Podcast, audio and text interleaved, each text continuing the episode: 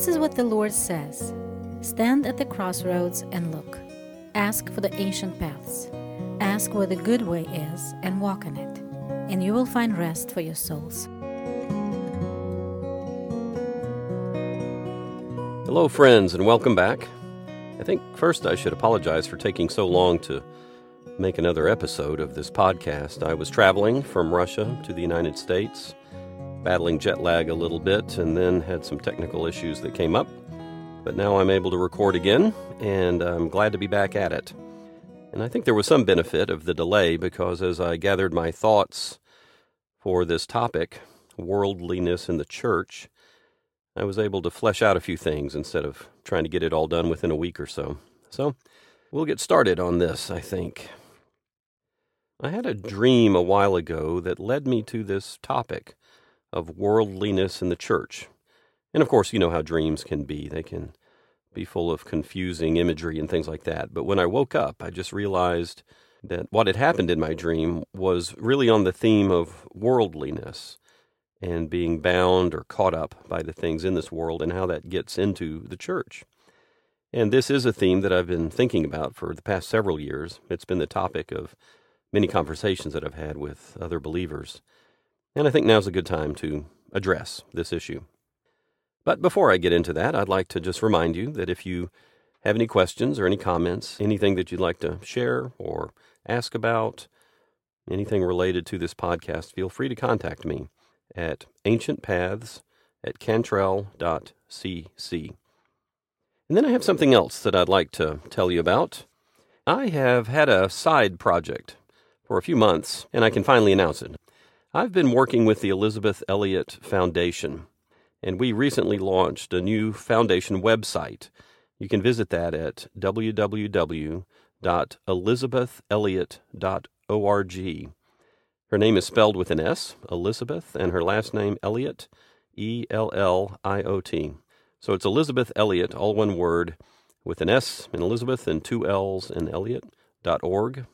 And if you don't know much about Elizabeth Elliot, visit that site and you can go to her biography. There's a place there you can see about her. And also there is a talk called The Jim Elliot Story. Her husband was murdered by a tribe in South America back in the fifties. Him and four other men were killed. And she was a straightforward and serious follower of the Lord, and she spoke the unvarnished truth in love. She passed away about five years ago, I think. Olga and I have received a lot from her ministry, and I really encourage you to go and listen to what she had to say.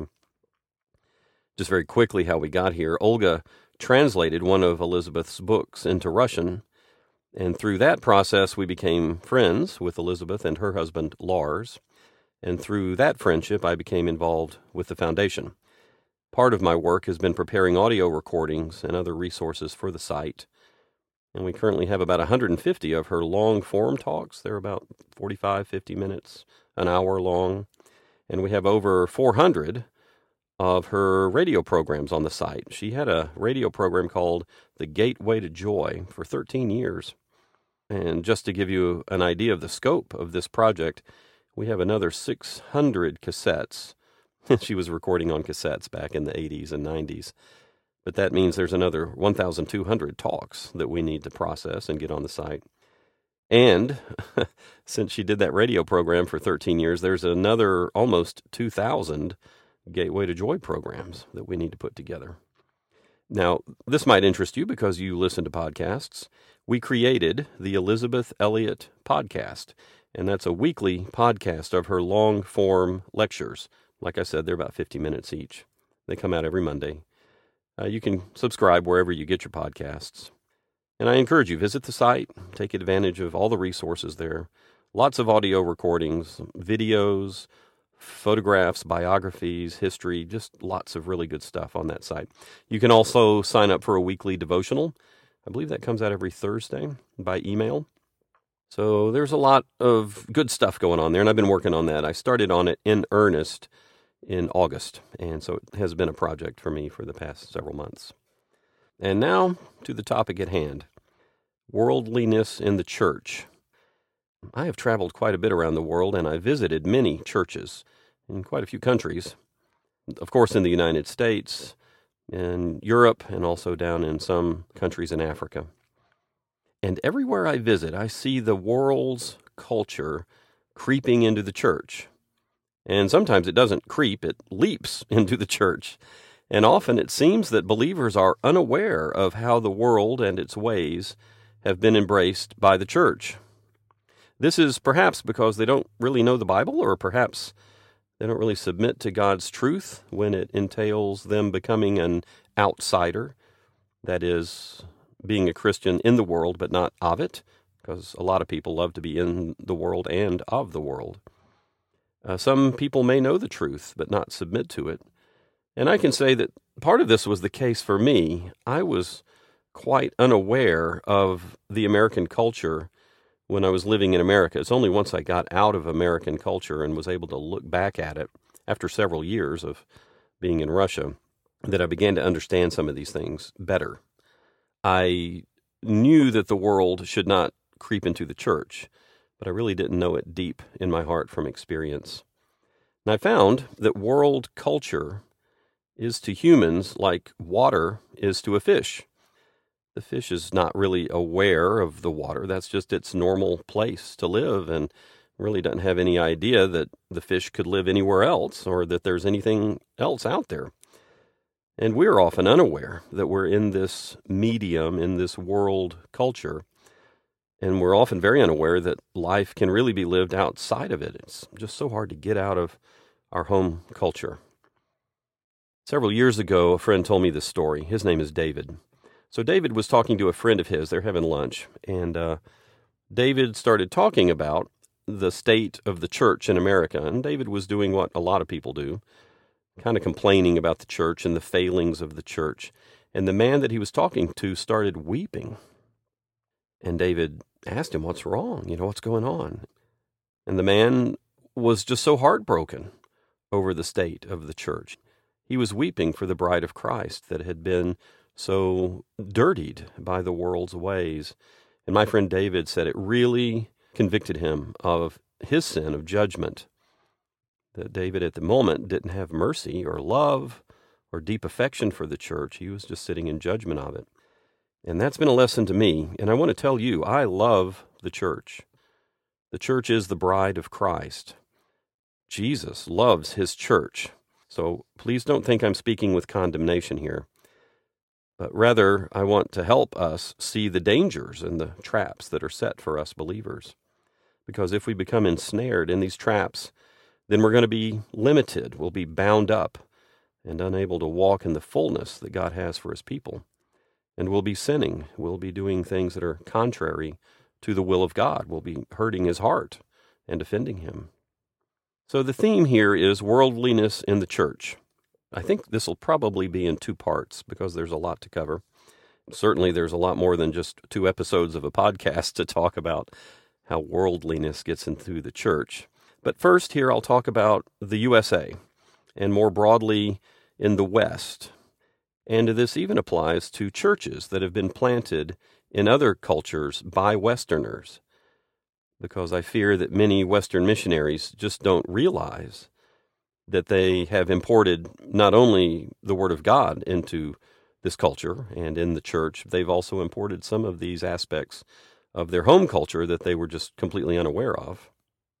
So what are some of the aspects of worldly culture that creep into the church in the United States?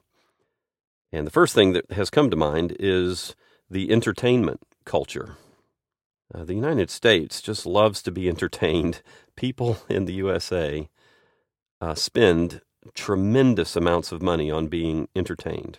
And there's this entertainment culture. Hobbies are part of this. We spend times doing things that feel important but don't have eternal value. And I'm speaking from experience here. When I was living in the U S A and had a job and doing pretty well, I, you know, I had a sailboat and I had a motorcycle, and I would go scuba diving sometimes. And these were hobbies that I just used to fill up my life so that I felt like I was doing something meaningful. Later, when God really led me to a place of self-denial, moving over to Russia and all the things that that entailed, I realized that he promises us abundant life. And we don't need to try to fill up our lives with hobbies and things like that.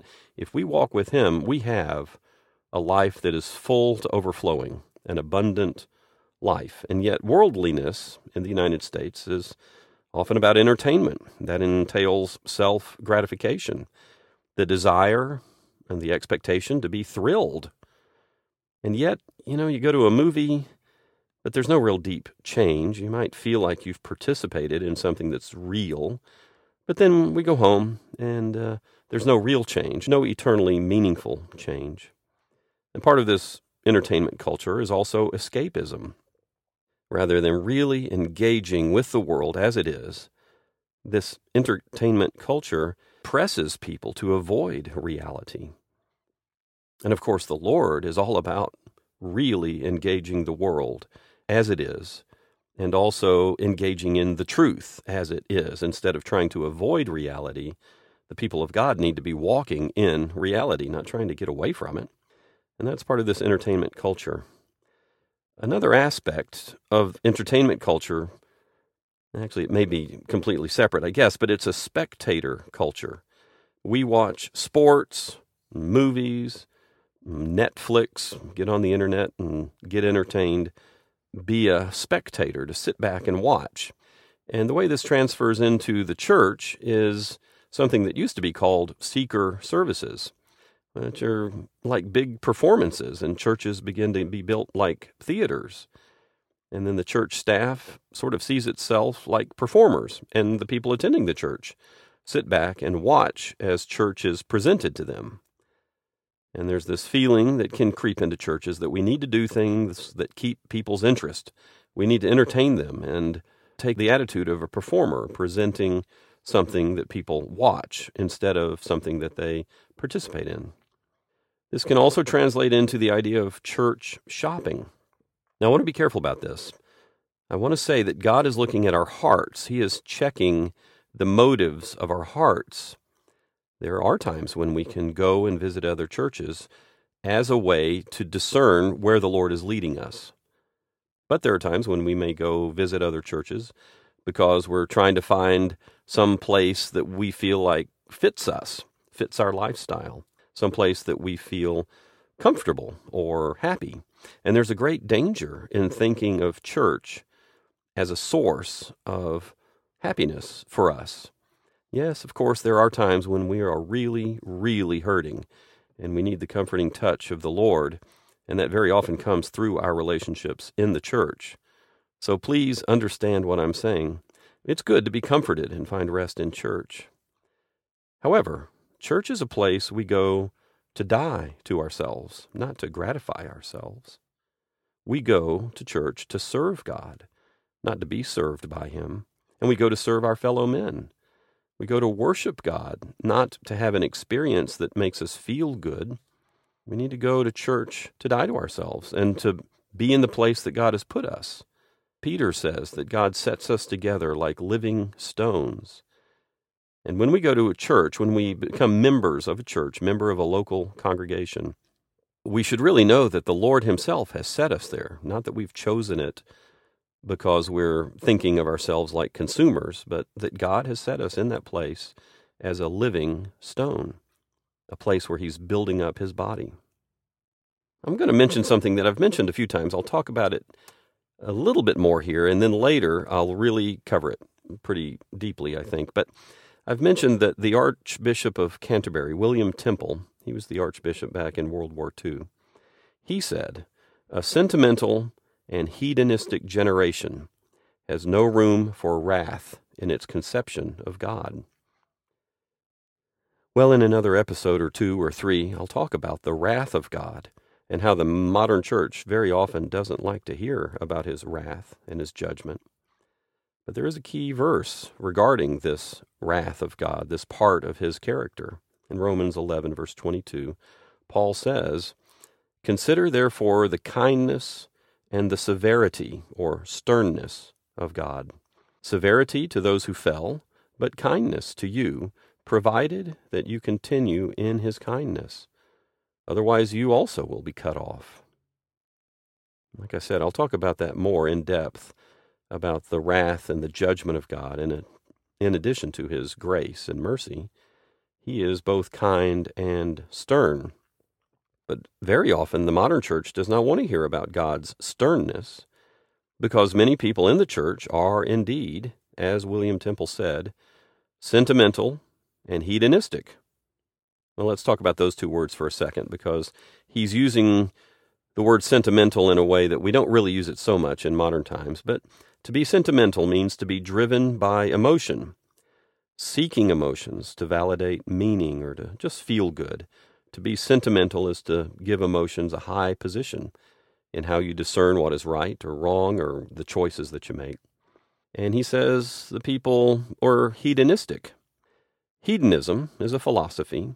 You've probably heard of it. It's a way of thinking that believes that seeking pleasure and avoiding suffering are the only components of well-being, that pleasure is the highest good. Well, William Temple put his finger on this back in the nineteen forties, and I think the West is much further down this road of being sentimental and hedonistic, emotional and self-focused, trying to bring pleasure and be happy. And this translates in the church to people saying, God wants me to be healthy and happy, or I have a right to be happy and healthy since I am a child of the King. He promises nothing less than the best for his people. Now, I will say that this is actually true, those two statements. God wants you to be happy and healthy, and you have a right to be happy and healthy. However, in this world, we are not promised those things. They are in the world to come.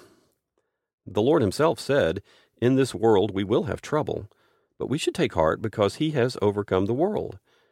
And why would we allow the world into the church when Jesus' work is to overcome the world? We have to be very careful about that. We should not be sentimental and hedonistic.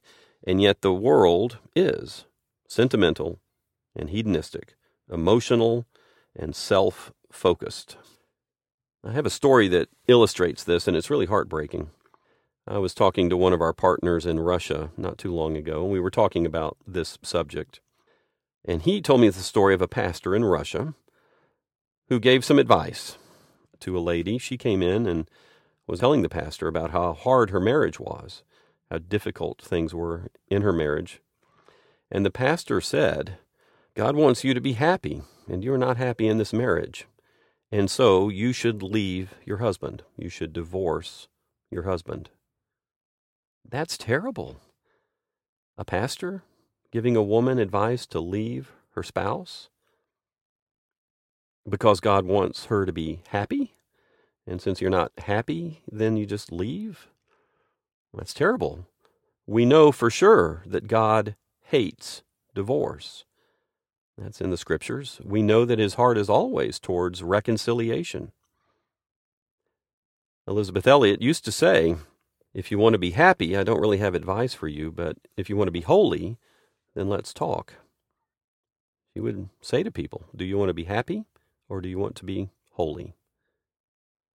Now, hedonism is directly related to our current obsession with self-esteem. And actually, I say current obsession, but it's been going on for a few generations.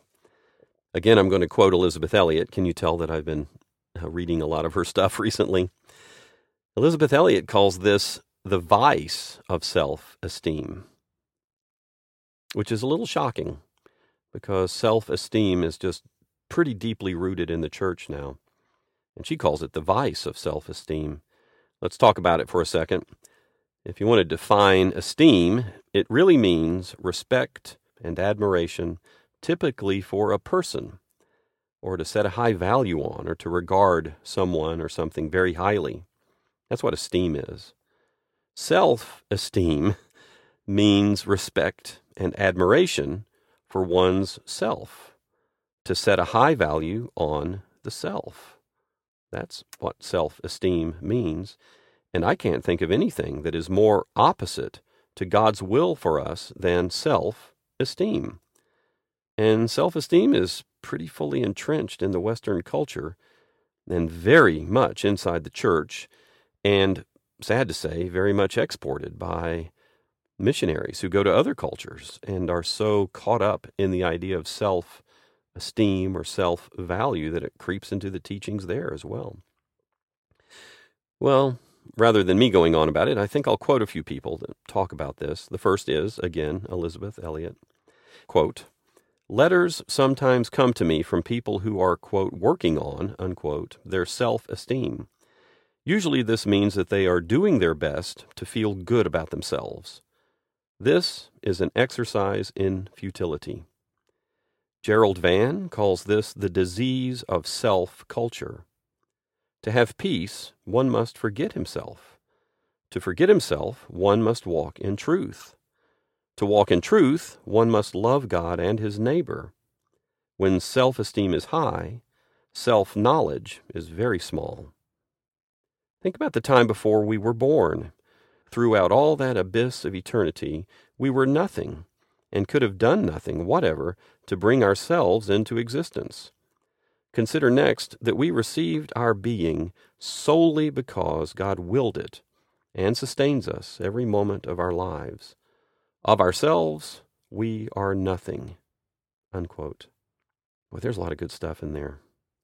When self-esteem is high, self-knowledge is very small. It is an exercise in futility, trying to feel good about ourselves. J I Packer, in Rediscovering Holiness, wrote, "Sin is an irrational, anti-God syndrome that drives us to exalt ourselves and steels or hardens our hearts against devotion and obedience to our Maker." Lorenzo Scapoli, he wrote back in the Middle Ages, he said, "To preserve yourself from this danger, choose for your battlefield the safe and level ground of a true and deep conviction of your own nothingness," end quote. That's great. To preserve ourselves from this danger of pride, we choose for our battlefield a very safe and level ground on which to fight, and that is a true and deep conviction of our own nothingness. Now, quote C S Lewis here. He's really good about this sort of thing. And he wrote in Beyond Personality, quote, "The more we get what we call ourselves out of the way and let him take over, the more truly ourselves we become.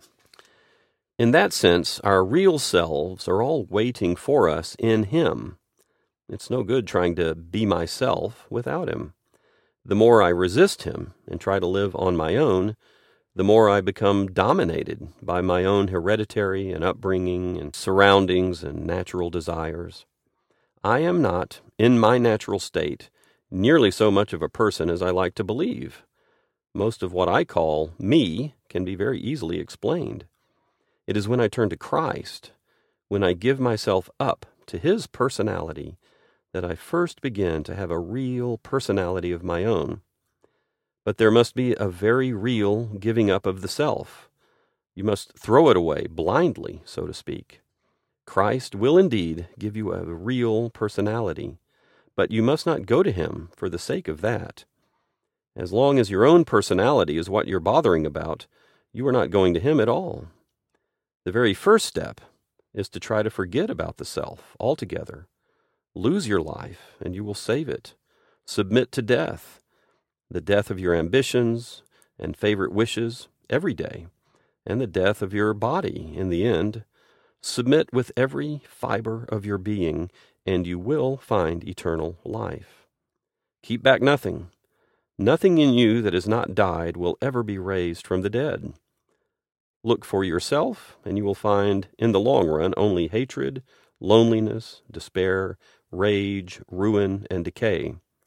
But look for Christ, and you will find him, and with him, everything else thrown in," unquote.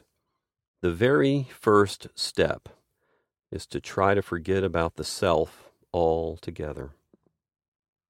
I've often said it, repentance, the Greek word metanoia, repentance, means to have a new way of thinking, to turn away from that old way of thinking and embrace the truth of God and the mind of God and the thinking of God. And the very first step is to Just try to forget about the self altogether.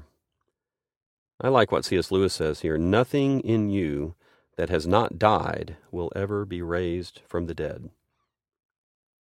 Amen. I say amen. We must not look for ourselves. We must try to forget ourselves. Well, next time, I'm going to continue this conversation about worldliness in the church, and I'll talk about American corporatism, how the world defines success. We'll talk about some of the worldliness that I've seen in the European church, also in the African church, and I have some other quotes from believers who have gone before. So until next time, my friends, I pray that the Lord will continue to lead you on His paths, because His ways are always good, and they always lead to rest for our souls. Amen. Jesus said to His disciples, "Now that you know these things, you will be blessed if you do them." Thank you for listening, and God bless you all.